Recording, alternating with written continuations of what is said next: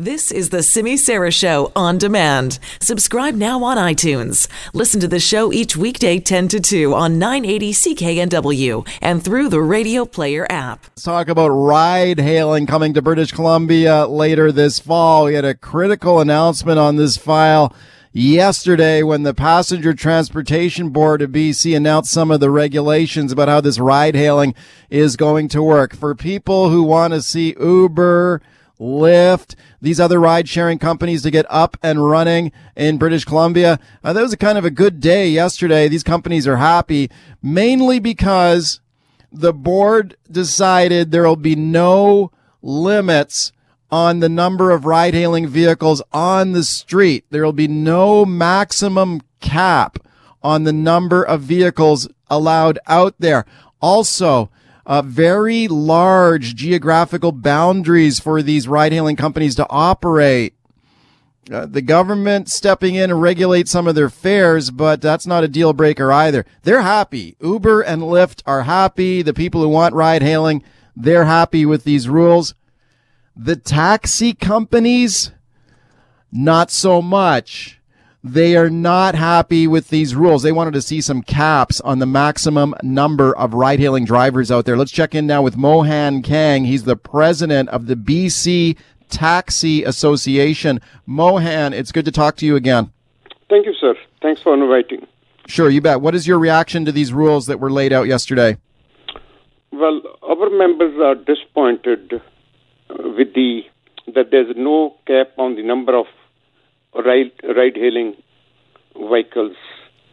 Uh, we would have suggested or has suggested during some meetings that they can do it as a pilot project or so, giving certain number of uh, ride hailing vehicles to operate, and then they can make the decision if they need more, give them more. Right? If the, that was a suffice number, then so be it. But I think that was uh, uh, not decided by the PT board. Why did you want to see a cap? Why is that an important issue for you? Cap, we have to have a fair competition. Like with this thing, we do not have a fair competition in a sense they have a vast area they can cover. They have a vast number of vehicles, and uh, we don't have the same criteria where we could have a level playing field and compete with the ride hailing. Okay, I think the government, though, has brought in some rules that are advantageous to the taxi industry, like, for example, the requirement for a class four commercial driver's license to be an Uber or a Lyft driver. It seems to me that's going to severely limit the pool of, of ride hailing drivers out there. I mean, that's a good thing for the taxi sector, isn't it? Well, that is also not a new thing when you see the next door, Alberta, they have the class four in Calgary. They have class four in Edmonton also.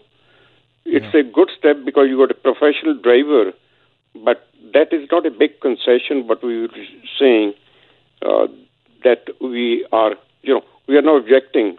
We are not happy with the way they have said unlimited numbers. What do you think it's going to mean for the taxi business? Well, it will definitely have a negative impact financially on the drivers, and uh, subsequently, it can make a difference in the service also. We want to improve the service, not to lower the service.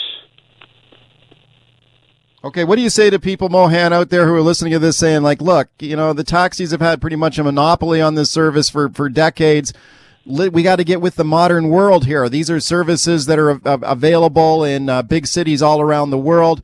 We're the largest city in North America, still doesn't have Uber and Lyft and these other ride hailing services. Like, come on, let's get with it here. We have to have these services. Two answers for your question. Number one, we never said that the ride hailing should not be introduced into BC. You check it up our uh, official or public statements by the association who always said they're welcome provided they meet the safety standard and there's a level playing field. Yeah. Right. And uh, we, we have no, no, no problem with that one. Do you think but, that w- with an unlimited number of ride-hailing drivers allowed on the road, even with the Class Four restriction for a license, do you think that that was could potentially lead to heavier traffic, gridlock, traffic jams on the street? Absolutely. The congestion is going to be a big problem. I uh, have seen some report from San Francisco where they started, and they have a big time problem, and other cities also. In fact, New York is cutting down their idling time from, I believe, from 40.1% to 30.12 or something. That they can't idle; they have to stop. I'm, I'm talking about the ride-hailing vehicles. Yeah. So the congestion is a big-time problem. By adding the unlimited numbers on the road, irrespective in downtown or in Surrey or other places, is going to create congestion, or and also it is going to create more green gas emissions. What is your message to the BC government on this today? Well, they have made the decision, and uh, the association is not happy. And uh, I think they should have, you know, uh, dig deep into the uh, whole issue. Like when they introduced the bus lane for the taxis in Vancouver, they went for the pilot project. Yeah. Right. So why not? Why not in the ride hailing? They have waited so long. Maybe another six months.